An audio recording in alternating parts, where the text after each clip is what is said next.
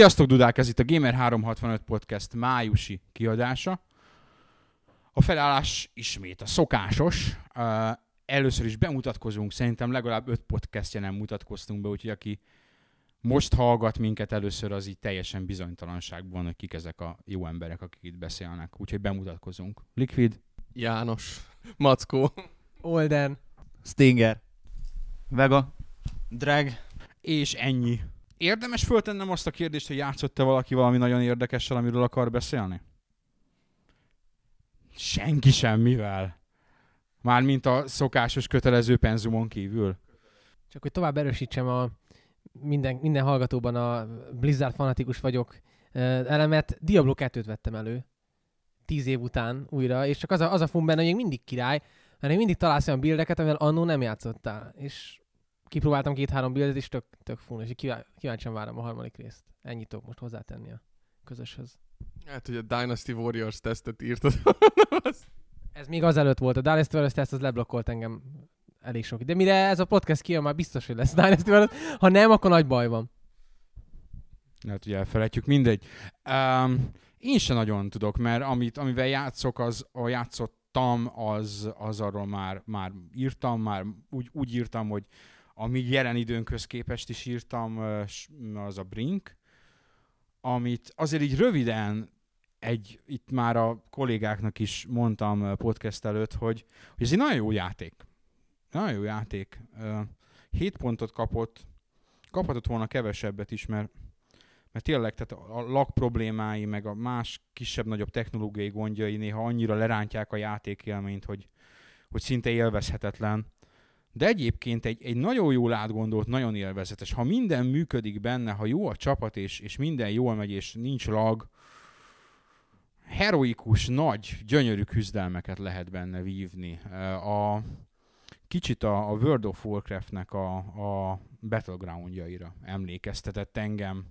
Ott volt ilyen szintű csapatmunka, és a viszonylag sok képesség miatt ennyire komplex csapatmunka. Tehát Régen volt az, amikor egy FPS-sel kapcsolatban sztorit tudtam mesélni másoknak, és éppen most meséltem sztorit, hogy hogyan hilleltem ki a csapat maradékát az utolsó két percben tegnap. A World of Warcraft kapcsán lehetett ilyen jó sztorikat mesélni. Szóval ezt bátran ajánlom, hogy, hogy aki nincs, nincs elrettenve ettől, vagy kövesse, a, majd figyelemmel a híreket, mi is próbáljuk, vagy én majd megpróbálom a más nem blogban leírni, hogy hol áll ez a játék. El fog ez érni egy olyan pontra, amikor ez működni fog. Akkor érdemes, érdemes lesz megnézni ezt a játékot. A Brinkről nekem az jutott eszembe, hogy a játékosok, meg ugye a tesztelők is néha nagyon kegyetlenek tudnak lenni, és ilyenkor szokott az előni, hogyha valaki szereti mégis az adott játékot, akkor így lehúzzák a többi olvasó, hogy ezt most miért, mi.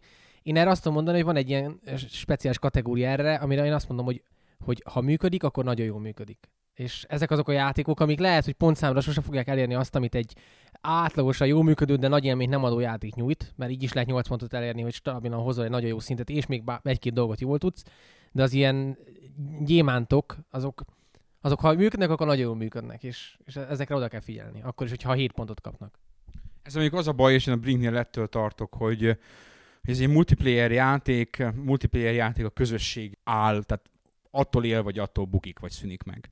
És attól tartok, hogy nem fogja kivár, kivárni a nép. Tehát el fog párologni a közönség, nagyon kevesen maradnak, és nem, nem lesz már az a megfelelő számú ember, ami életben tartsa ezt a játékot. Tehát ez egy komoly, komoly probléma. Ezért nem szabad ilyen állapotban kiadni egyébként egy multis játékot, mert de vissza fogunk térni egyébként, a mai egyik témánk az a Square Enix, és ott fogunk beszélni a Final Fantasy 14-ről hogy a Square a potenciális aranytojás tojó tyúkját azt hogyan csapta fejbe. Egyébként a Tor is egy ilyen játék, tehát ez tud teljesen jól működni. Most per pillanat is ezt teszi, itt, itt hever a, a, az asztalon. Benne a lemez a dobozban, gondosan eltéve, semmi panasz nincs rá szerintem. Igen, egyébként azon, azon látszott, hogy, hogy az borzalmas lesz. Én általában hozzám futnak be a tesztpéldányok, és én, mint ilyen bizarr főszerkesztői szokásként, vagy, vagy kötelességként, inkább kötelességként mielőtt azt továbbadom a kijelölt embernek, én mindig egy, egy órát mindegy, mindegyikbe beleteszek, és ebbe is beletettem egy órát.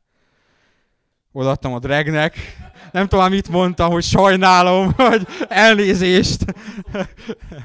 De hát az, az valami kegyetlen volt. El nem tudom képzelni, hogy, hogy mi az a pont, vagy mi az a, vagy ezt a beszélgetést, amikor egy ilyet leadnak a szegának, és erre azt mondják, hogy ez így rendben van, srácok, ez így oké. Okay. És az a vicc, hogy itt még azt sem mondhatják, hogy ez egy mit tudom, fél év alatt összedobott adaptáció, mert már 2009-ben is pletykálták, hogy ezt csinálják, meg ugye a Rise of the Argonauts, az előző játékok a fejlesztőknek, az 2008-ban jelent meg, és azóta semmit nem csináltak. Tehát ezt csinálták most, ezt csináltak most x évig. Ó, tényleg semmit sem csináltak. Ezt csinálták, a semmi. Emlékeim szerint az is egy nagyon jó cucc volt egyébként a Rise of the Argonauts. Nem tudom, olyan 5 pont körüli értékelést emlékszem ott is talán. Nem tudom, hogy ki volt az.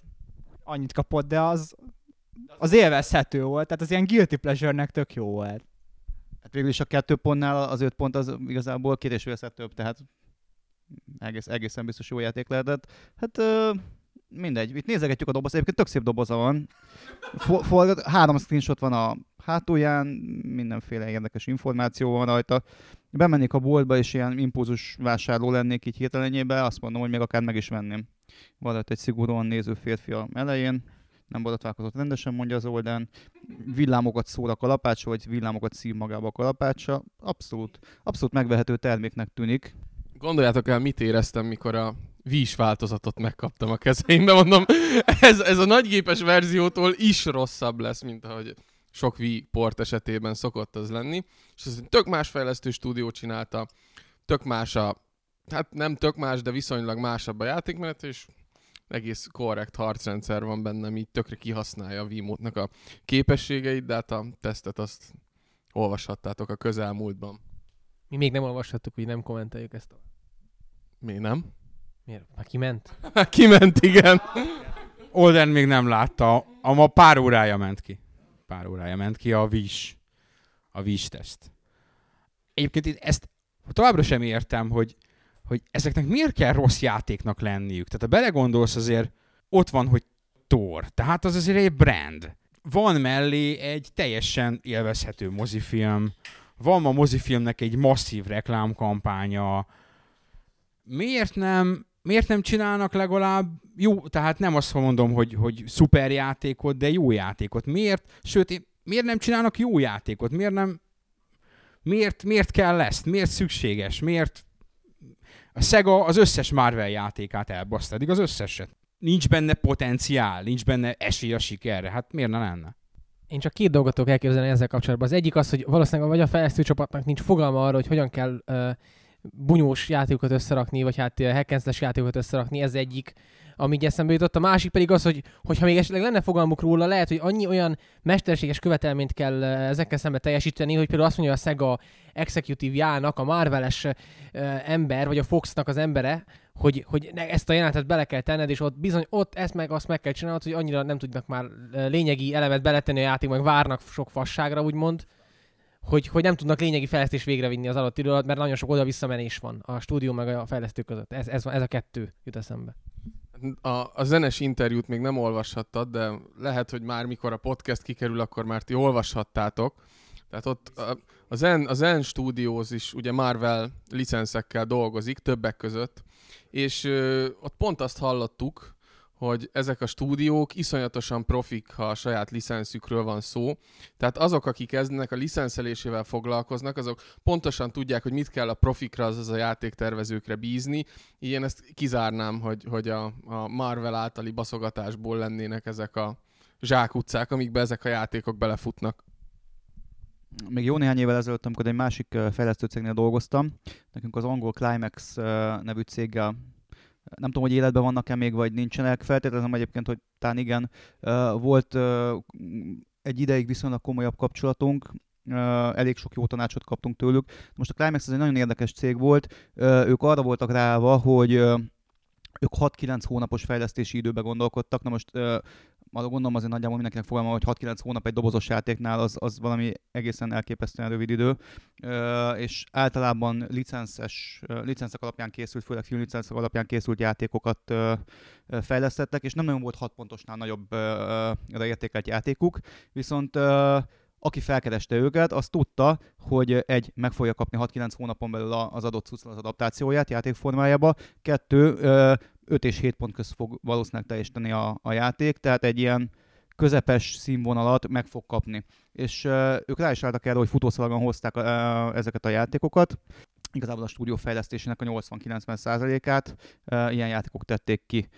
Hogy most konkrétan a Tód is így készült-e egy hasonló stúdiónál, ezt nem tudom, vagy igazából megmondom őszintén nem is érdekel, de minden esetre a játékiparon belül is vannak cégek, akik erre vannak ráállva, hogy uh, tolják kifelé évről évre, hónapról hónapra, vagy fél évről fél évre ezeket a teljesen közepes játékokat, amik aztán egyébként egész jól teljesítenek eladásokba gyakran, köszönhetően a mögöttük álló licensznek. Ez a tód is el fog menni egyébként egy, 1,2 millió példányba, szomorú. Így van, tehát aki uh, visszalapoz szinte pontosan egy évet, és megnézi az Iron Man 2-nek a tesztjét, amit három pont én, én írtam róla, már is felejtettem, hogy én írtam róla, de én írtam róla, és három pontos játék, és abból is elment több mint másfél millió. Úgyhogy ugyanakkor meg érdekes módon mostanában mindig az Enslaved-et szoktuk felhozni. Nem, mint az Enslaved annyira rettenetesen brutálisan jó játék lenne, de jó játék alapvetően. És ami most volt szám, hogy 700 valahány ezer nagy nehezen mostanra, már igen, igen, egy hónap után akciózták, tehát a nem teljes áron ment el az a 700 ezer belőle. Azért ezen érdemes elgondolkodni, hogy hogyan működik ez az ipar. Nem feltétlenül úgy, ahogy az ember gondolná, vagy elvárná, vagy, vagy sejteni, vagy remélni. Talán az egyetlen pozitív dolog, ami videójáték és képregény licenszből össze megsült, az a, az a Arkham Asylum, aminek talán van egy olyan története, hogy előtte ezt, akar, ezt meg akarták csinálni a Dark Knight mozifilm premierére, és elcsúszott a kiadó, elcsúszott a fejlesztő vele, most lehet, hogy keverem valamivel, de biztos vagyok benne, hogy volt egy ilyen történet, hogy nem sikerült kiadni időben, és azért lett teljesen más az utc. Nem tudom, hogy itt valaki ki tudja javítani, vagy meg, de emlékszem, hogy ott akartak valamit, és nem jelent meg végül Batman adaptáció Dark Knighthoz. Hát szerintem te kevered egy ilyes történettel. Az, hogy, hogy egy, egy évet csúsz, mert ugye egy évvel később jött ki, nem? Tehát 2009-es a... Jól emlékszem? Jól emlékszem. Tehát 2009-ben jött ki ősz elején, vagy nyár végén, ősz végén, augusztus végén, és hát a, a, a Dark Knight mozifilm az mikor volt? Az 2008-ban volt, srácok? Vagy 2009-ben? Előtte volt, én is 2008-ra emlékszem, sőt az is a reális, mert 2010-ben jött ki az Inception, ami szintén Christopher Nolan film, és ő két évente csinál egy filmet tehát, tehát 2008-ban jött ki. Tehát az, az egyéves csúszás az, az így gyanús, hogy, az, hogy ez nem ez volt. Én, én, én úgy, úgy emlékszem, hogy volt több ilyen sztori is, amikor az IE késtele rendre ezeket a Warner-es filmlicenszeit, ami a leglátványosabb volt, az a generáció elején volt egy nagyon-nagyon rossz Superman játékuk és ott sem, ott abból botrány is volt, hogy nem tudtak, nem tudtak megjelenni vele a film premierjére, és csak a DVD premierre tudtak megjelenni vele. És a játék ennek ennyire szar volt. Közben jönnek vissza az emlékek, jönnek vissza a képek, ez egy 2K, ausztráliai 2K stúdiót zártak be azért, mert elkésték a batman -t. És en, ebből kapcsolódó, ebből kifolyólag jutott eszembe az, hogy ők egy open world játékkal próbálkoztak a Dark Knight uh, launch és nem sikerült elérni, utána később be is zárták őket, és most meg a Rocksteady megcsinálta a nem Open World Batman játékot, és elég eladást, elég sikert, meg elég tapasztalatot szereztek ahhoz, hogy most már tudjanak csinálni egy Open World batman. Tehát lehet játékot csinálni jól, de úgy nem lehet, hogy, hogy ilyen mesterséges határidőköz kell tartani magát, mint hogy most Thor mozifilm kijött a, a héten, és akkor legyen egy Tóra boltban. Tehát erre gondolok. Ja. Vannak jó videó, tehát filmes videójáték adaptációk nem jelent meg róla cikk, cikkünk, mert egészen bizarr módon ez a legbizarabb történetünk szerintem a fennállásunk során. Föladták a Toy Story 3 tesztpéldányunkat Londonban, júliusban, és megérkezett hozzánk decemberben valamikor, vagy novemberben, vagy decemberben úgy, hogy közben ho- Hoyát Hondurasban, a, a, valami hasonló, tehát ilyen, ilyen a pecsétekről láttuk, hogy hol, tehát Dél-Amerikában járt konkrétan ez a csomag. A Salvadorban, igen, El Salvadorban járt. De aztán megérkezett. E, És úgy gondoltuk, hogy fél éves késéssel azért már nem, nem írunk róla. Wordless, Wordless exkluzív. Utolsónak a világon. És, és az egy jó egyébként. Az egy jó, jó játék, ö, különösen van egy ilyen kicsit open world része. Teljesen rendben van. Meg szerintem az X-Men Origins Wolverine is egy teljesen korrekt cucc lett, azt jó kedvűen vittem végig abszolút. Nem akarok ellentmondani, mert én is végigvittem, és nem volt rossz játék egyébként, de az X-Men Origins Wolverine, Szóval, bocsánat, kicsit péntek este van be vagyok lassulva. Szóval a legnagyobb problémám az volt vele, hogy azon a játékon szerintem marhára lehetett érezni, hogy az is ebből a 6 pontos játékból indult ki, csak azt valamiért, valamiért kurva jól megcsinálták. Tehát így min- minden klap volt benne. De annyira érződött rajta ott is a spórolás, hogy ugye egyfajta, egyfajta boss volt a játékban, hogyha visszaemlékszünk, egy kicsit átszkinelve minden alkalommal. A hátára kellett ugrani, aztán ütni kell, jó nem egyfajta, de az visszajött. Egy idő után jött belőle kettő, aztán, aztán talán a játék során valamikor jött belőle három is. Tehát nagyon-nagyon érezni lehetett azon is a spórolást, de irányításban, meg, meg egyébként szerintem vizualitásban is annyira harmonikus volt az egész, és jól meg volt csinálva, hogy ebben sikerült kilógnia egy picit fölfelé. Tehát nem volt rossz cucc, de alapvetően azért ez egy monoton középszerű játék volt szerintem, abból a legjobb fajta, ez tény. Én kicsit ilyen különösnek érzem magam már megint ezzel kapcsolatban, amikor megkaptam a review copy-t. A review copy volt ilyen fehér, amit teszteltünk. És, és nem, Macka most valami fasságot beöltött, nem számít. Szóval az a lényeg, hogy megkaptam a review copy-t, beraktam, hú, Wolverine király, vegyek, és, és az első kirpán kétszer sikerült beakadnom valamibe. És mondom, ez most komoly, hogy egy konzoljá- konzolos játékba sikerült beakadni a talajba, hogy nem tudok kijönni belőle. Az egyik ilyen vízeséses részem volt, a másik meg egy laborban, hogy, hogy ki azóta nem is játszottam vele. Tehát így mondtam, hogy király, köszönöm, de hogy nekem 20 percet kell újra csinálni, az így elég volt. Tehát lehet, hogy jó játék, de szerencsésebbek voltatok, mint én. A játékfejlesztőket egyébként rettegünk az ilyen hülye újságíróktól, már elnézést, tehát aki a, a re- review copy azonosítja a majd később dobozba kerülő verzióval, tehát jó, oké, egyébként lehet, hogy nem pecselték föl, meg lehet, hogy nem javították ki, de alapvetően azért a review copy az a estek többségében nem azonos azzal, amit azért a dobozba beletesznek végül. Így van, bár az azért az van rájövő, hogy review kód, tehát azaz, ezt, ezt review volt, barátom. De általában az, az hogyha ha konkrétan, ha nem retail, tehát boltba kerülő dobozos van a kezünkbe, akkor azért nem azért általában figyelembe szoktuk venni. Nem mondom, milyen játék volt az, ami, ami kijött a, a retail, egy tavaszi PC-s megjelenés. És na mindegy, látom, hogy csak úgy pár, pár ember tudja, hogy miről van szó, hogy melyik játékról van szó. A mai napig nincs róla tesztünk azért, mert olyan technológiai problémái vannak, hogy, hogy ne, de nem, nem, nem fogom mondani, mert felesleges, mert, mert végül is a forgalmazójával az a, azt a megáll, tehát nem, nem írtunk róla egész egyszerűen, mert nem volt, nem volt tesztelhető állapotban a játék. Tehát van ilyen. Igen, a Stinger azt kitalálta, hogy melyik. Ti meg nem, de majd, majd, majd megtudjátok, ha majd lesz róla valamikor teszt, és akkor le fogom írni, hogy ez ennek úgy sikerült megjelennie, hogy nem működött a játék. Azért ez furcsa. Jó, mindegy. Szerintem ugorjunk át a havi témáinkra, mert itt jól el, elbeszélgettük az időt a mindenféle okosságokról itt a tór kapcsán. Volt pár érdekes dolog ebben a hónapban. Így ugye előttünk az E3, majd a végén kicsit fogunk az E3-ról is beszélni. Ami azt jelenti, hogy egy ebben a hónapban ezért pár ilyen bejelentés, nagyobb bejelentés már szokott történni, ahogy ne feltétlenül az E3-on történjen meg minden. Az egyik ilyen az az Assassin's Creed volt. Ráció, nagyon nehéz kimondani. Tehát sejtettük, hogy lesz idén is Assassin's Creed, de azért számomra egy kicsit-kicsit furcsa, hogy azért ebből éves sorozat lett. Tehát én azt hittem, hogy volt a Brotherhood, most kihagyunk egy évet, és akkor majd jön a harmadik rész. De hát ezek szerint nem. Mi az, amit röviden tudnunk kell róla, még mielőtt beszélünk? Hát mire kimegy ez a podcast, talán már lesz is egy ilyen összefoglaló előzetes a játékról az eddigi infók alapján.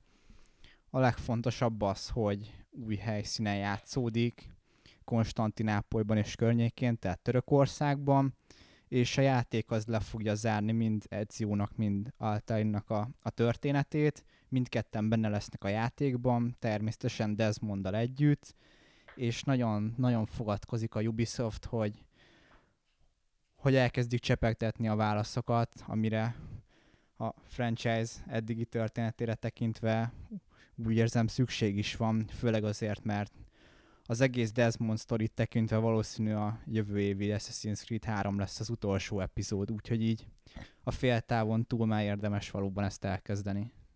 Ugye erről azért annyira rettenetesen sokat nem lehet beszélni. Szerintem arról lehet beszélni, amit kicsit össze is, nem összevitatkoztunk, de beszéltünk így egymás között a bejelentéskor arról, hogy miért éppen Konstantinápoly, és miért, miért nem más. Felvetődött sok minden, így mi is egymás között mondtunk sok mindent, hogy Japán, mi volt még Kína, India, mit, mit mondtatok még? Párizs, így van. Hogy miért nem? És akkor Dreg mondott egy jót, hogy például miért nem Japán. Emlékszem még rá, hogy mit írtál?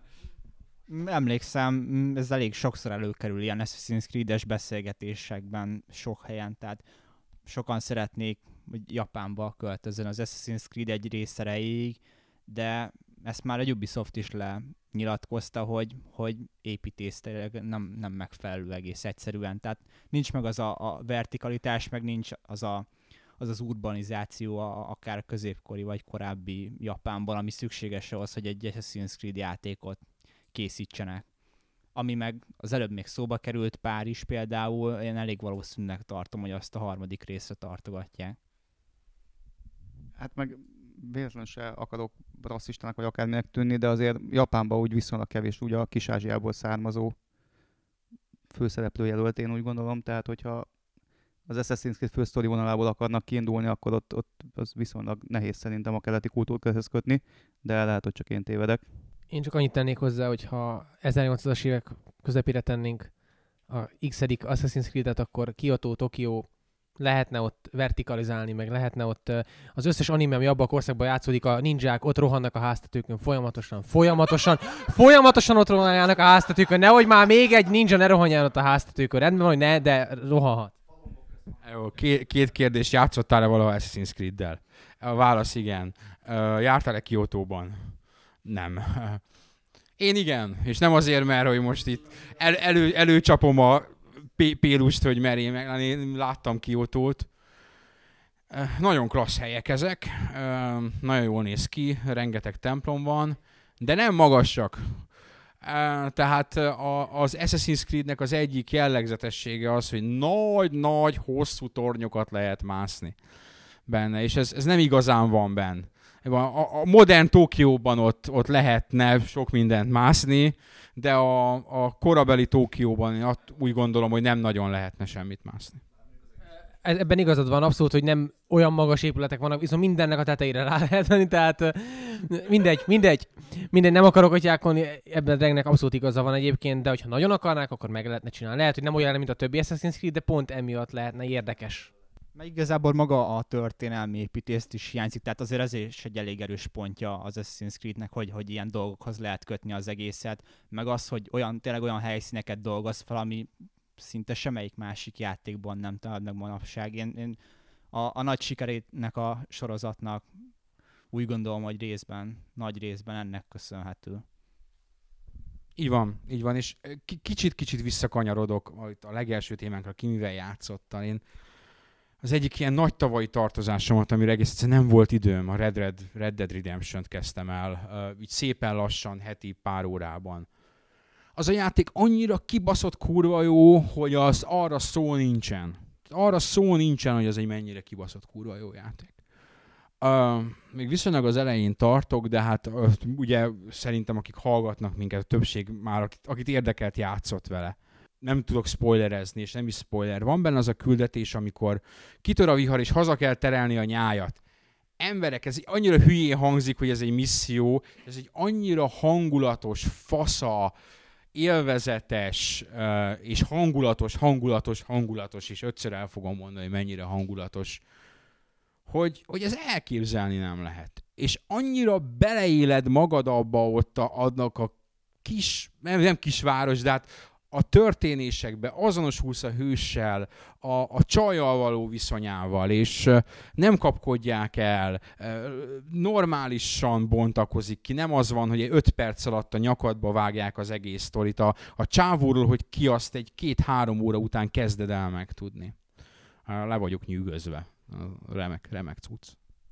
És még annyiszor le is fogsz. Hát a Red Redemption az a játék, ahol az első éjszakádat amikor lóháton töltöd el két város között, az első nap, nap felkeltéret, az első nap lementéret, az első viharodat, az első csörgőkígyó mellett megállásodat, és az első bandita támadásodat is meg fogod emlékezni. Tehát emlékezni fogsz. Lehet, hogy később századjára is előjön, és akkor már unni fogod, de amikor először megtörténik, akkor nem fogod elfelejteni. Tehát ez egy kurva jó játék. A, a, konkrétan a vihar, az én, én imádom a játék. Open world játékokban imádom a viharokat. Hát ugye a legtöbb open world játék eddig hát legalábbis olyan urbánus környezetben játszódott.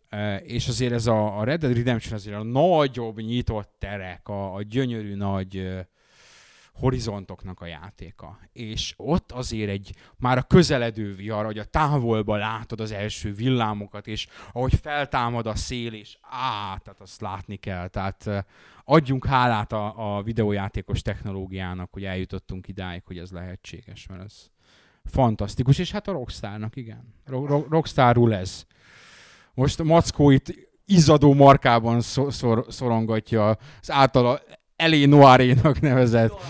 Le Noiré. Le Noiré, Isten tudja miért játékot, és már menne haza, haza játszani vele.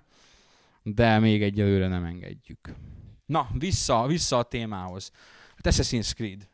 A, van-e izgulni valónk uh, amiatt, hogy milyen lesz, mert hogy Ubisoft Montreal mintha nem lett volna a stúdiók között, de ott van? Ott van?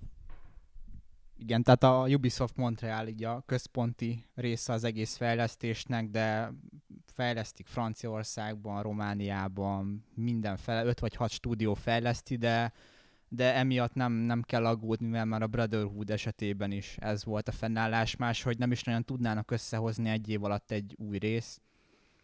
Úgyhogy szerintem ilyen szempontból nem lesz baj. Főleg úgy, hogy tényleg jól el vannak osztva a, a, a feladatkörök, van, aki csak a múltval foglalkozik, van, aki a, a nagy városokon kívüli külső területekkel, amik a Brotherhoodban voltak először, úgyhogy én, én különösebben nem tartok ettől, hogy ennek bármiféle negatív hatása lesz.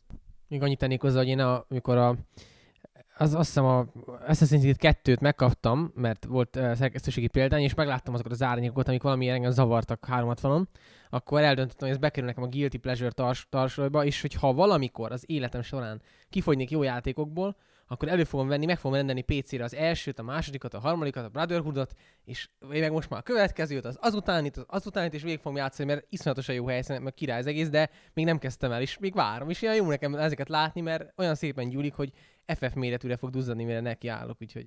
Egyébként jó hír számodra, hogy a Brotherhoodban már nem, nem tapasztalható az, amit mondott. Hogy tudjátok, miről beszélünk. Ha megálltok az Assassin's 2, Creed 2-ben, és nagyon elkezditek nézni az árnyékokat, azok úgy mozognak, hogy így mennek karib pixelenként, egyszerűen kicsit visszaugranak, aztán megint, megint, megint, megint. Ami Olden kiakadt, tehát olyan rage lenyomott a szerkesztőségi csatornán, amit még soha nem láttunk. De örülhet már, kiavították ezt a orbitális, gigantikus hibát. Volt egy másik bejelentés is, ez inkább egy kikényszerített bejelentés. Volt ez a Modern Warfare 3. Bejelentés, ami úgy történt, hogy a Kotaku című félplegykalap elkezdett kisebb, majd egyre nagyobb adagokban Modern Warfare 3 információkat szivárogtatni. Először csak azt, hogy november 8, aztán egy dobozképet, amit mi is kitettünk, és a olvasóink többsége az lefékelte. Nem volt az egyébként, és az sejthető volt szerintem, hogy nem volt az. Az túl. Az biztos fék. De azóta kijött a hivatalos plakát, és ugyanaz az artwork. Akkor is, akkor is fék. Jó. Na mindegy, lényeg a lényeg az, hogy, hogy utána pedig egy ilyen váratlanul egy jó hosszú cikkben szétszpoilerezték a játékot. Tehát a Kotaku lehozta a missziókat, a mi fog történni, kik a szereplők, és konkrétan az utolsó küldetést is annak a végét, a végkifejletét.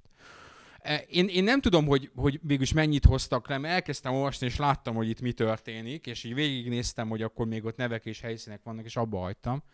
És akkor mondtam azt, hogy kedves kotakus kollégák, szájba baszott bocsánat, prostituált édesanyátokat. Tehát azt hogy, hogy képzelitek, hogy Én a gameren nem kommentelek ilyen dolgokkal kapcsolatban, mert azt meg, már, leszoktam arról. Az többi szerkesztő megmondta, hogy ezt feleslegesebb belemenni, de a Neo Geffen én nagyon kikeltem a Kotaku ellen, mert hogy ott írták a fórumozók, hogy ez a professzionális újságírás nem. Professzionális újságírás nem az, hogy kilíkelődött valami, itt van bazd meg, hanem az a professzionális újságírás, hogy hát ki, ki, kilíkelődött, rendben van. Ezt jelentjük, ha nagyon akarjuk, de hogy most berakni, meg főoldalra rakni, hát írták is, hogy ezek nem tudják, hogy mit engedtek útjára. Hát, hogyha 12 éves gyerekek közül, amiket fejből össz az egyiket Modern Warfare 2-ben, és úgy érzi, hogy most ő meg akar bosszulni téged, akkor elküldi neked privát üzenetbe a atyágot, a végkifejletet, úgyhogy már a, a, a topic nevében, a message a topikjában látod a végét. Tehát ilyen emberek vannak a világon most. És akkor ezek mellett főoldalon hozni egy ilyet, ez szerintem szánalmas, és olyan amatőr húzás, ami csak a, a page impressionre vagy a komment számra van kihegyezve, hogy az hihetetlen. Tehát oké, mi is kirakjuk az edge híreket, de azért az nem ez, a- ott senkinek az élete nem lesz rosszabb. Senki, tehát információt jutnak az emberek, de nem megy a szórakozás rovására, tehát az egy pontszámokat. Azt mindig kérdezték, hogy miért rakjuk ki pont az egy pontszámokat. Hát ez egy 200 komment. De, de most tényleg, tehát ha az egyikre nulla jönne, abba hagynám, de egyébként nem, nem csak ezért kezdtük, ez egyetlen, amit kirakunk. Azért, mert, mert az egész ilyen print, tehát ilyen nyomtatott újságírós, új, nyom, nyomtatott játéksajtós kínálatból az Edge az az, ami még úgy magazin maradt. Tehát ebben a ronda, szétomlott, összeaszott világban. Nem azt mondjuk az egyetlenek, vannak még rajtuk kívül, és, és nekik sem elsősorban egyébként, tehát nem a tesztpontszámaik az annyira érdekesek, tehát nem azt mondom, hogy azért kell venni a lapot, de és nem is azt mondom, hogy mindig igazuk van. Vagy azt mondom, hogy néha nagyon nem értünk egyet velük, de valahogy ők kiásták maguknak azt a gödröt, hogy, hogy le lehet közölni a pontszámaikat, nem tudom. nem, más, mit a Game Informer pontszámokat nem közölnék. Soha.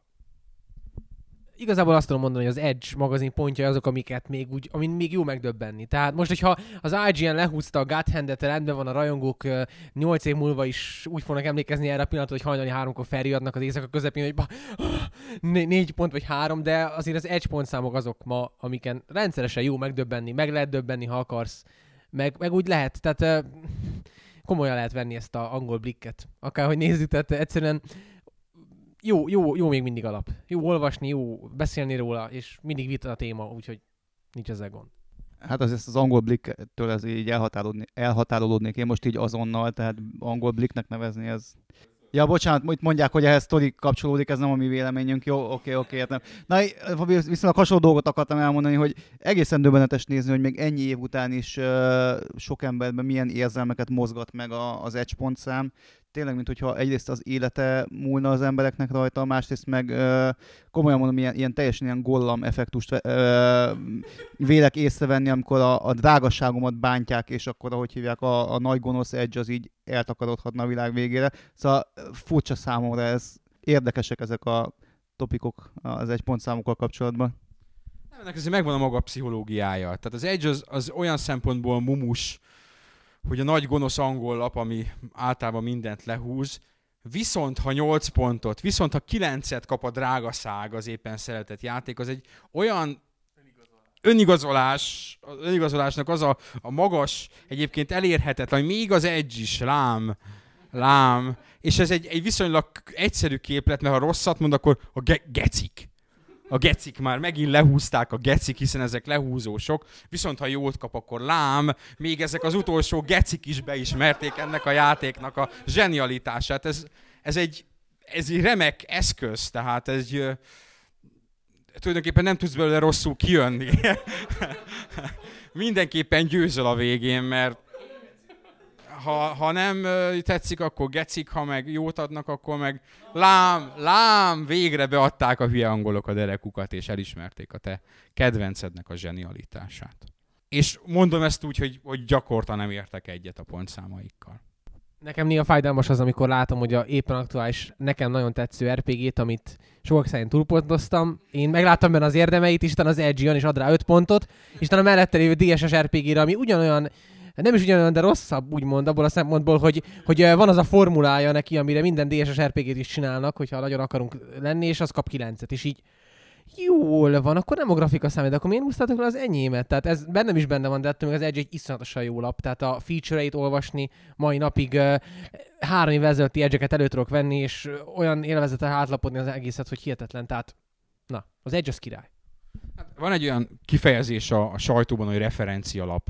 Az egy az. Tehát hogy nem, de nem, nem olyan szinten, más szinten van komolyan véve, mint bármelyik más játék publikáció. Tehát azért, ha belapozol egy-két, három, négy hónappal ezelőtti számaikba akár, azt tehát, hogy abba, abba azért Bobby Kotick interjú van. Tehát Bobby Kotick nem mindenkinek nem mindenkinek ad interjút. Igen, lehet arról beszélni, hogy Bobby Kotick milyen ember a, annak alapján, Ö, meg, meg, meg azért ők, ők azért úgy bemennek a Square Enixhez, és akkor azért úgy végig interjúolják ott a csókákat. Olyanokat, olyan embereket, akikkel egyébként máshol legalábbis angol nyelven, vagy általad értett nyelven soha nem olvasol interjút. Ha pedig beszélsz japánul, akkor a japán játékújságok, ugye ők, ez sem egy feltétlenül közismert tény, tehát ők, ők Magyarország, vagy magyar, vagy európai szemmel sokszor akár PR kiadványoknak is nevezhetjük őket, vagy, vagy reklámkiadványoknak, mert sok szempontból az a szerepük egyébként, hogy, hogy bem- bemutassák, és, és a szó legszorosabb értelemben reklámozzák nagyon erősen a megjelenéseket. Ahogy a Famitsu pontszámokat nem közöljük, pedig eh, korábban még egy másik életünkben máshol közöltük őket, ahol hírszerkesztőként dolgoztunk többen.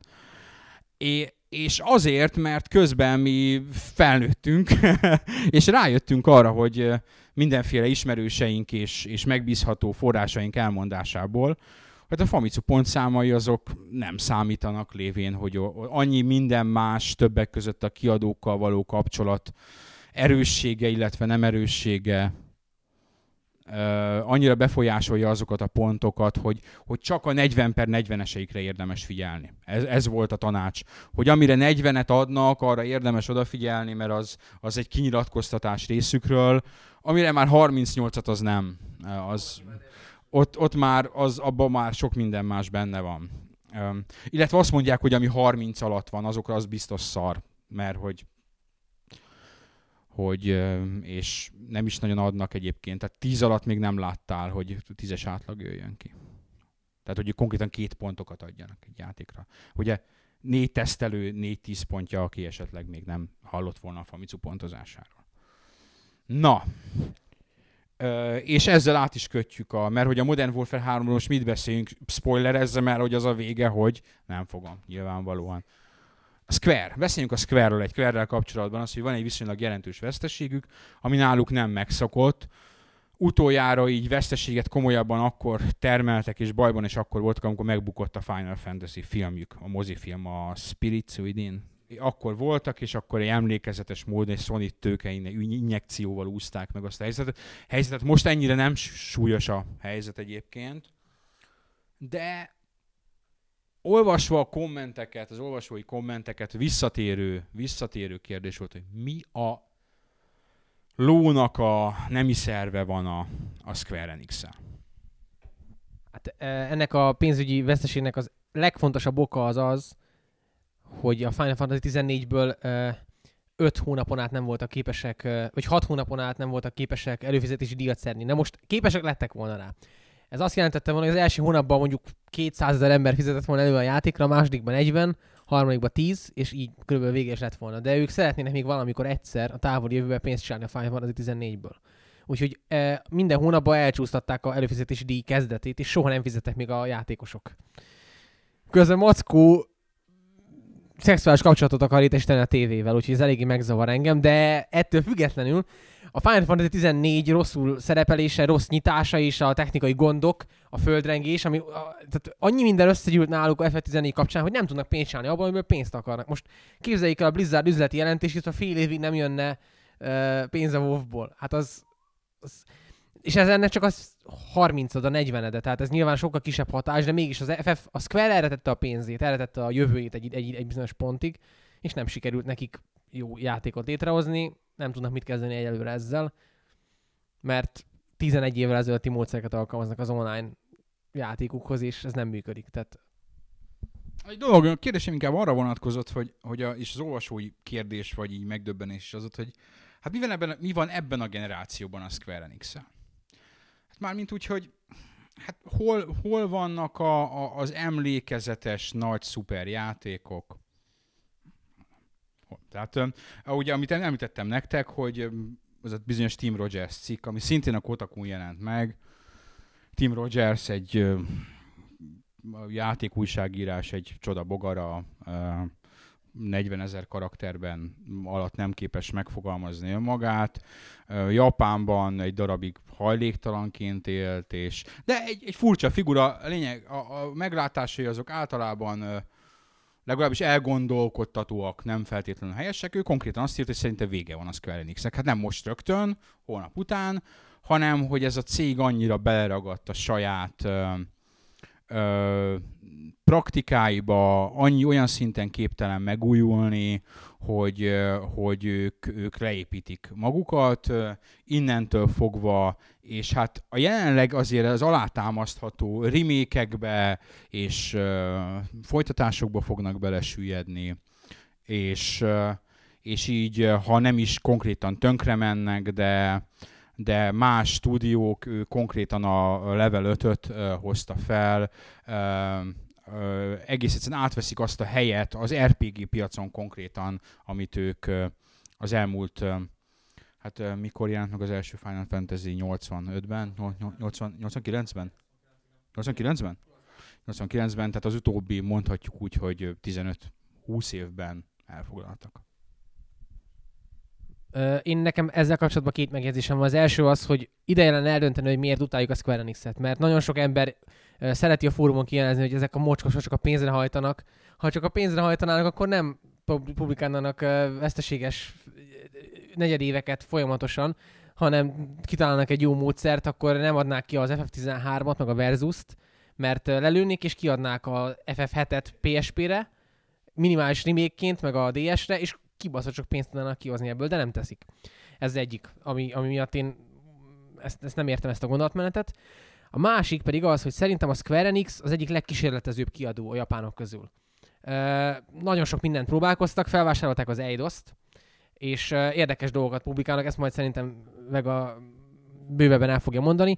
Egyszerűen azt gondolom, hogy ők nagyon sok bátor próbálkozással rendelkeztek ebbe, a, ebbe az elmúlt egy-két évben, és hogy a FF13 is a, uh, egyszerűen példája annak, hogy uh, hogy egy jó, jó koncepciót véghez vittek, amivel aztán mégis hatalmas hibák belekerültek, de azért, mert nincs tapasztalatuk ebbe a Next Gen fejlesztésbe. Szerintem a Square Enix van rá potenciál, hogy nagy nyer, nyer, nyertese legyen a japán kiadók közül ennek az egész generációnak, de nem most, hanem mondjuk egy ilyen másfél éven belül, amikor kijönnek több projektek. Tehát én, én nem vagyok ilyen negatív a Square enix kapcsolatban most. Azt gondolom, hogy nyilvánvalóan bajaik vannak az FF14 kapcsolatban, de ettől függetlenül tudnak, tudnak hozni valamit majd a későbbiekben. Egy kicsit árnyaltabban látom ezt a, az egész képet. Ugye a Liquid mondta, hogy egy viszonylag merev megújulni képtelen cég, te azt mondod, hogy épp ellenkezőleg a japánok közül ők próbálkoznak a legtöbbet én inkább a likvidálás pótját osztom, és így igazából ilyen érdekességét mondanám azt, hogy ha, ha nyugati ellenpárt keresek a viszonylag nagy nevű, nagy múltra visszatekintő cég, aki nagyon-nagyon-nagyon merev és megújulni képtelen, és a sorozatainak a sokadik részéből él, akkor az az Eidos lenne. Tehát ők, ők vásároltak egy magukhoz viszonylag hasonló céget, nyugati céget, aki, aki akire szerintem egyébként, ha érzelmileg annyira kötődnénk az Eidoshoz, mint amennyire nagyon sokan kötődünk a Squarehez, akkor ugyanennyire ostoroznánk őket, de mivel ki nem szarja hogy az Eidosszal mi van, a Tomb Raider 12 meg akármivel, éppen ezért ez nem, nem érdekel annyira minket, de, de én úgy gondolom, hogy, hogy kicsit, kicsit a, a merevséget mind a két cégen érzem, tehát egy biztos, hogy nem az Eidos fogja kiúzni a Square-t a szarból, és, és ez fordítva se lesz igaz. Másik oldalról, ahol vannak a jó Square játékok, a jó Square játékok kézi konzolon vannak, tehát ugyanúgy, ahogy nagyon-nagyon sok japán cég sajnos nem igazán tudta ezt a Next vagy nem akarta annyira megugrani, mint amennyire lehetett volna. Én most három év után újból vettem egy PSP-t, lubickolok a, és nagyon-nagyon sok tízezer forintot beleöltem most az elmúlt két hétbe PSP játékokba, lubickolok a japán játékokba. A Square Enix szinte egy személyben tartja fönt 2011-ben a PSP piacot. A jó játékoknak legalább, legalább a egyharmada az a Square Enix nevéhez fűződik. Ugye kijött most a Dissidia-nak a folytatása, kijött most a, a Parasite-nek a harmadik része, uh, még Square játékok vannak megjelenés előtt, csináltak egy nagyon-nagyon korrekt felújítást a Final Fantasy 4-ből, lehet, hogy 26. rókaből, de akkor is újra rajzolták a grafikát, és tisztességesen megcsinálták az egészet, Tehát, uh, és tavaly kiadták a Dragon Quest 9-et, ami szerintem a elmúlt 5 év legkiemelkedőbb uh, japán RPG-je, ugye DS-en jelent meg, tehát alapvetően én azt látom, hogy vannak jó Square Enix játékok, nem azok, mint amik az Ezdet fordulón voltak, amikor a Chrono Cross, Vagrant Story, Final Fantasy uh, 7, 8, 9 megjelent. Tehát igen, nem, az a korsz- nem azt a korszakot éljük, de vannak jó Square játékok, de hogy ezeket nem a nagy konzolokon találjuk most meg pillanat, az biztos. Befejezem itt a nagy monológot, nem látom nagyon-nagyon pozitívan a jövőjüket. Egész egyszerűen azért, mert az, hogy most PSN meg, PSP-n meg DS-en uh, vidítunk jó címeket, az, az alapvetően kevés, kevés per pillanat. Tehát, hogyha ez nem, nem tudnak fölnőni dobozos játék szinten, és igazából semmi olyasmit nem látok a megjelenési listájukban, ami vele képes, erre képesek lehetnének. Ha temetni nem is temetem, de sötéten látom a képet. És akkor az utolsó előtti témánk ebben a hónapban. Egészen friss bejelentés, konkrétan tegnap esti, a mi időnk szerint, részletekről már legalább egy hetes. Ez a Skydrift című játék, ami egy digital reality játék, és mivel Vega digital reality-nél dolgozik egy más projekten ugyan, megragadjuk az alkalmat, meg a lehetőséget, és megkérdezzük, hogy hogy a traileren kívül, amit, amit így lehet belőle látni, ami ugye egy ilyen én, én se beszéltem még róla veled, meg senkivel se, akit ismerek on- onnan tőletek. Hát én csak azt láttam, ami a trailerben van. Egy repülős versenyjátéknak tűnik, ahol harci repülők vannak, és lehet egymásra lőni gyakorlatilag. És nem tudom, hogy a- az első kérdésem az, az is, rögtön az is lesz, hogy ugye a, a drift az jelent is valamit a, az konkrétan lehet driftelni a repülőkkel? Ma igen, akkor meg vagyok véve.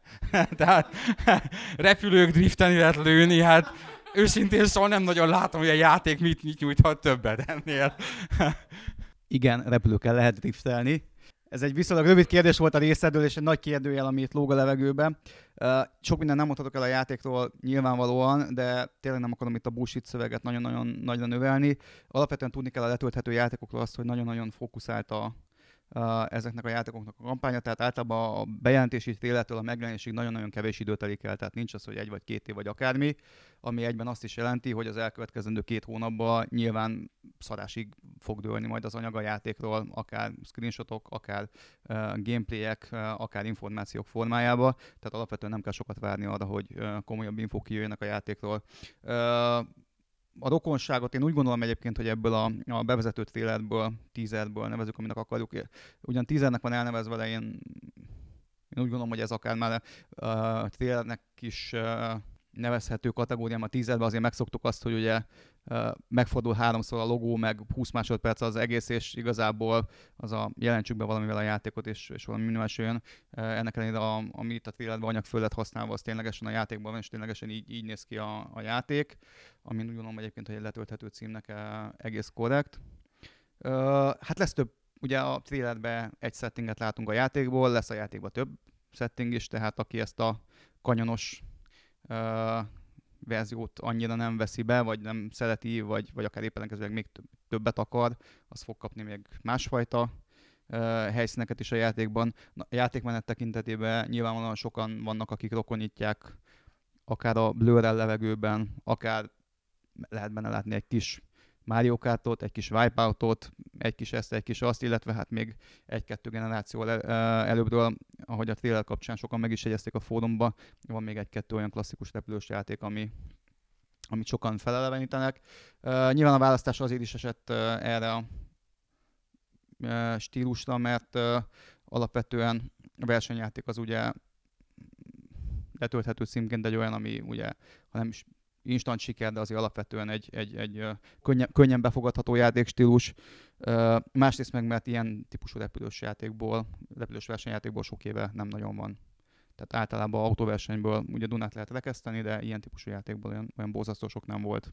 Úgyhogy a döntésben nyilvánvalóan ilyen szempontok játszhattak szerepet.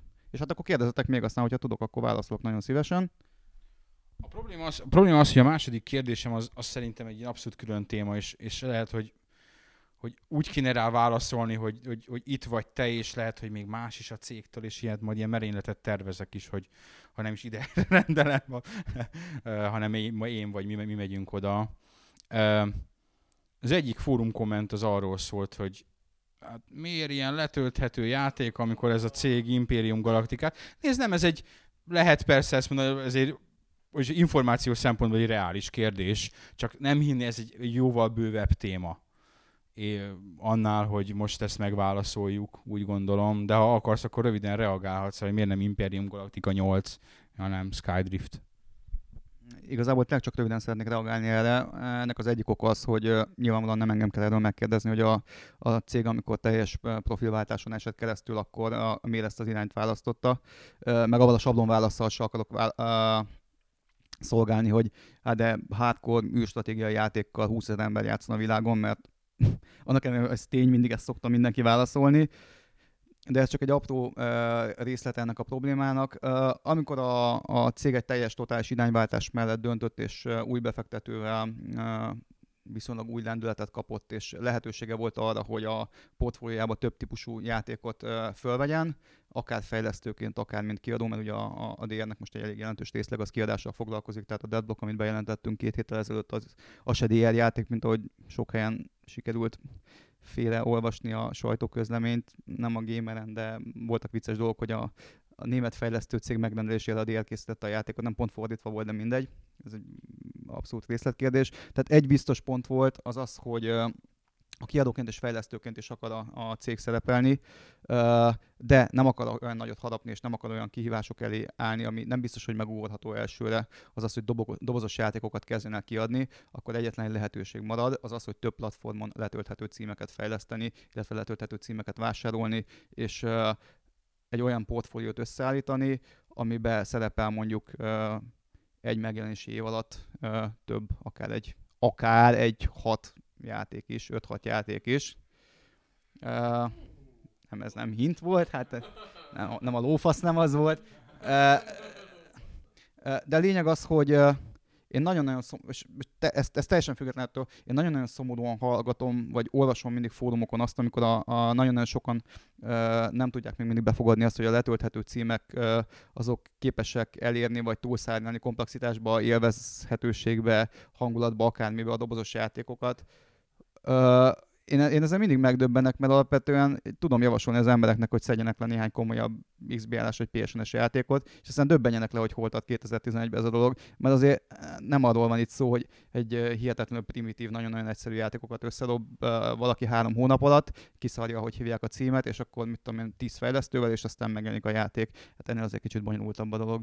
Jó, hát és ez most mindenféle ilyen bizarr belső elfogultság nélkül, hogy pont az ellenpélda, tehát ah, pontosan, pontosan a példa arra, amit mondasz, az a, a saját projektektek, amit csináltok a Cinemora, ami készül x ideje, és még nem holnap fog megjelenni, és ha jól tudom, ott hát grafikailag is olyan szintre van téve a léc, hogy ihajcsúaj. De most csak mosolyogsz, úgyhogy én, én- mondtam valamit, aztán maximum vagy rábólintasz, vagy nem. Hát a színemódával kapcsolatban egészen biztosan nem mondhatok semmit, mert ott konkrétan direktbe harapják le a fejemet a irodán belül, hogyha olyat próbálok mondani, amit nem biztos, hogy kellene. A, annyit azért tényleg nyugodtan el lehet mondani róla, hogy, hogy a shoot'em up játékok stílusán belül olyan paradigmaváltásra készülünk, főleg vizuális formában, ami, ami én nagyon-nagyon bízom benne, hogy, hogy meghozza a gyümölcsét. A, a Grasshopper személyébe egész egyszerűen olyan partnerre sikerült szert tennünk, aki Grasshopper, számára a, a top-notch vizualitás az annyira mindenek fölött van, és egész egyszerűen olyan mértékű kreativitást bele tudnak vinni a, a vizuális dolgokba, és emellett békén hagynak minket uh, avval kapcsolatban, hogy a játékmenet, amit mi tervezünk hozzá, az, az milyen is legyen, hogy, hogy ebből a kombinációból én nagyon-nagyon remélem, hogy csak jósülhet ki, és amit például én látok a játékból, és hát olyan nagyon-nagyon hosszú idő már nincs hát a fejlesztésből, hogy, hogy ez ne jelentsen már akár valamit így a, a végleges termékre vonatkozóan valami pozitívat. Én, én nagyon-nagyon-nagyon-nagyon reménykedem benne, hogy az a fajta ilyen kisebb mini forradalmas útamapokon belül, amit szeretnénk véghez vinni, az, az be fog teljesedni. De mivel olyan gusztustalan marketing szagúnak tűnt ez az elmúlt két perci monológom, hogy valószínűleg én sem érezném jól magamat tőle, hogyha hallgatnám, ezért ezt inkább abba hagyom most akkor. Mindegy, kísérlet volt arra, hogy valamit, valamit arról is halljunk, de majd fogunk róla hallani. Mondtad, hogy itt nem egy évre előre reklámoz a bárki is a játékát. Mm, én azt gondolom egyébként, hogy egy olyan egy-két hónapon belül már valami információ fog jönni a Cinemórával kapcsolatban. Én, én így gondolom, aztán lehet, hogy a, az élet máshogy hozza, de hát én elképzelhetőnek tartom, hogy így lesz. Hát ezt várjuk szeretettel. No! Molden még valamit nagyon akar mondani. Szomorúan és csalódottan nézek körbe, hogy senki nem akart a hírnek, és uh, fontos eseménynek megjelenteni, hogy Szókalibur 5 bejelentés megtörtént. Csak, e- csak engem érdekel, Liquid az így elszomorodott. El is veszik a mikrofont előlem. Nem, de a helyzet az, hogy, hogy ilyen teljesen más forrásból azt hiszem két vagy három hónapja tudtunk róla. Hogy hozzád ezért jutott el ez a hír? Baby. És én nem tudtam erről. Köszönöm, köszönöm szépen a tiszteletet. Mindegy, Ákos hozta az információt. Mindegy, lényegtelen. Tudtuk, régi hír. Már me- mi már meguntuk, mire te felfedezted magadnak az ötödik részt. Um, jó. Figyelj, nem tudom, szerintem annyi minden még nincs róla. Tehát van, tudom, hogy van trailer, meg van ez, meg az, meg amaz, de... Hát csak annyi, hogy a félstávot le fogják cserélni, mert 17 év fog eltelni, és valószínűleg a főszereplőknek a fele az kiesik, és a gyerekei fogja átvenni a helyet, ami kurva jó. Ami utoljára a Capcom mert ilyet megcsinálni 1998 vagy 99-ben a Third Strike-kal.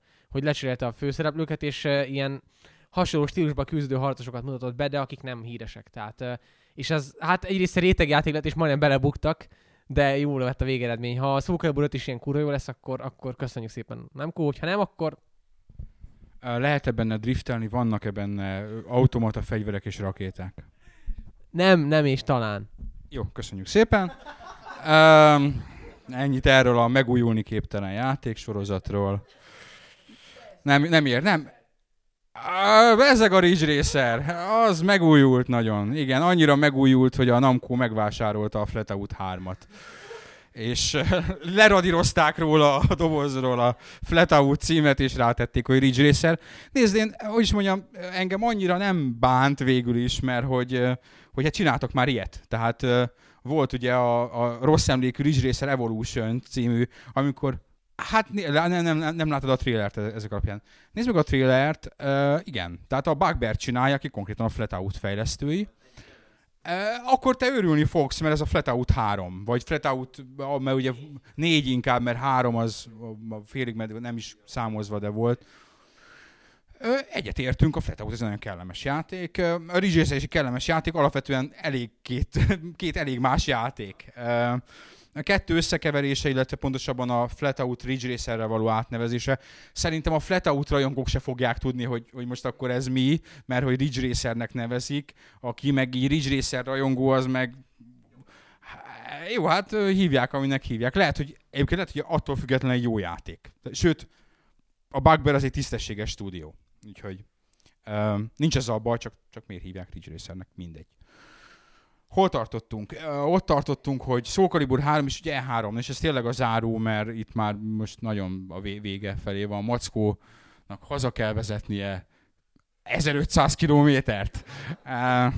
legalább. Igen, Nizzában lakom aztán. Van, prostituáltként dolgozik. Ilyenkor ott, amikor a jó idő... Hát hiába, ez van, ez van, ez van. Na, E3, és ez nagyon rövidek leszünk, mert az volt a kérésem itt még az előző, előző hogy, hogy tényleg csak egy-két-három mondatot. Mi az, amit leginkább vársz? Lehet az negatív, lehet az pozitív, lehet az hardware, lehet az szoftver, lehet az, hogy meg tudom én a, a bármi. Jó? Oké? Okay. Drag. Menjünk sorban. Kezdte. Én nagyon várok egy Resident Evil 6 bejelentésre, bízok benne, hogy meg fog történni, még ha nem is egy ilyen epic blowout formájában, hanem mondjuk egy olyan thriller formájában, mint ami annó a Resident Evil 5-ről is volt. Chris meg a vakító napfényel, meg a futó zombikkal, és abban is bízom, hogy, hogy az új irányvonal az valamerre a, a Lost in Nightmares irányába fog menni, és úgy gondolom, hogy, hogy a, az Operation Raccoon City, ami egyébként múltkor nagyon, nagyon bizakodóak voltunk, de az kiderült, hogy egy, valószínűleg egy nagyon gagyi játék lesz, tehát bízom benne, hogy ez olyan szempontból egy előfutár lehet, hogy a, a Capcom is szeretne visszatérni valamelyest a, a gyökerekhez. Úgyhogy én erre számítok, hogy ezt várom leginkább, ha lesz. Hát számítani sok dologra számítok, de kettőbe reménykedek.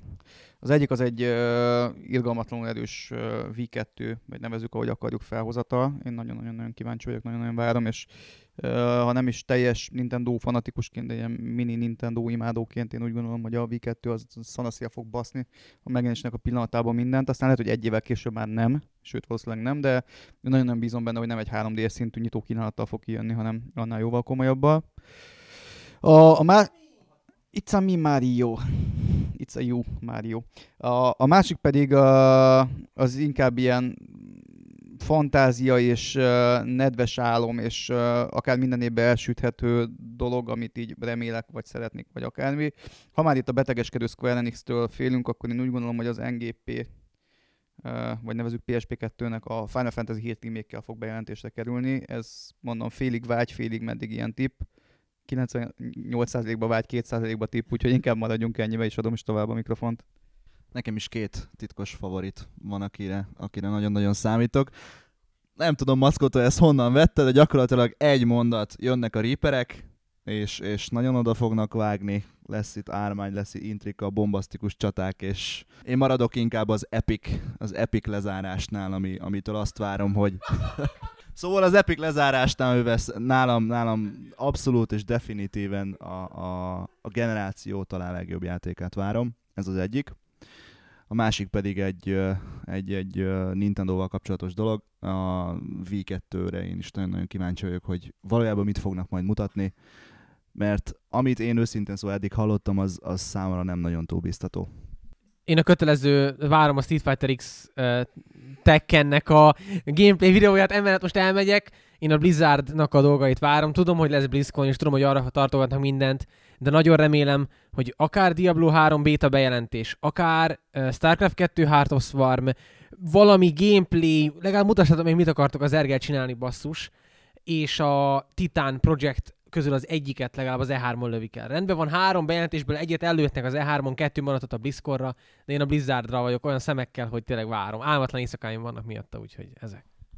Na, engem annyira nem érdekel az E3, én már Gamescom-ot várom, de ez, ez egy másik történet, úgyhogy át is adom a szót uh, Oldenhez kapcsolódva a Heart of Swarm, arról az az információ, hogy jövő héten elkezdik mutogatni zárt ajtók mögött embereknek, tehát az valószínűleg kint lesz. És nem tudom, hogy ez mennyire publikus, mindegy, tehát e, mondjuk, hogy egy plegyka. Tehát...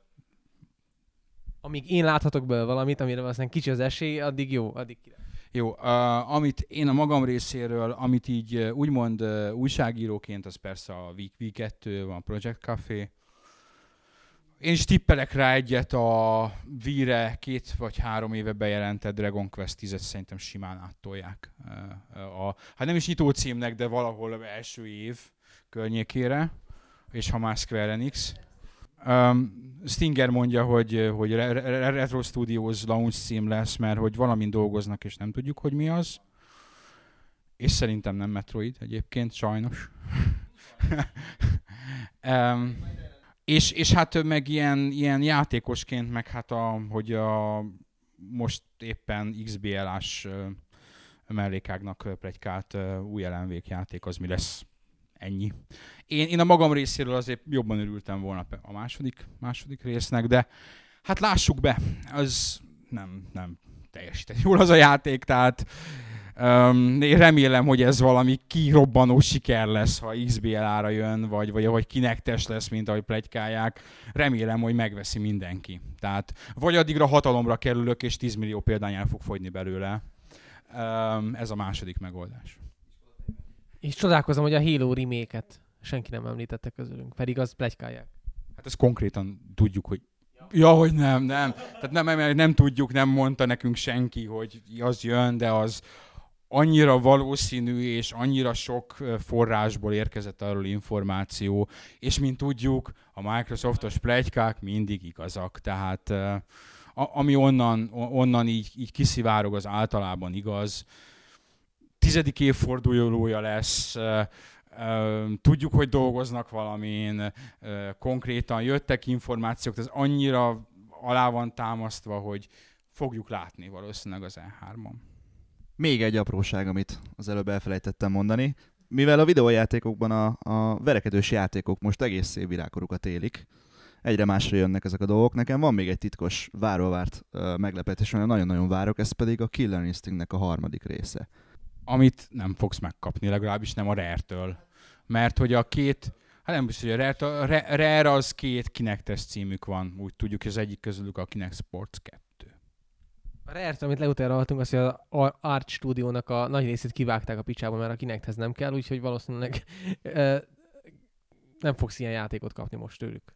Ennyi, ennyi volt a májusi podcast. A, a következő podcastünk az a június végi lesz, ami, ami egy E3-os podcast lesz. Milyen volt az E3, elégedettek voltunk-e, vagy nem voltak elégedettek. Um, úgyhogy mondjuk egy E3-os időpontot, ha már június 7-9. Június 6-9. Fogjuk majd így majd reklámozni persze, hogy mikor van és mikor érdemes nézni minket, ter- természetesen minden nap, de akkor különösen. Úgyhogy június 6-9 az év egyik legizgalmasabb eseménye a Gamescomon kívül, ami nekünk izgalmasabb. Júniusban ismét találkozunk, legyetek jók, sziasztok!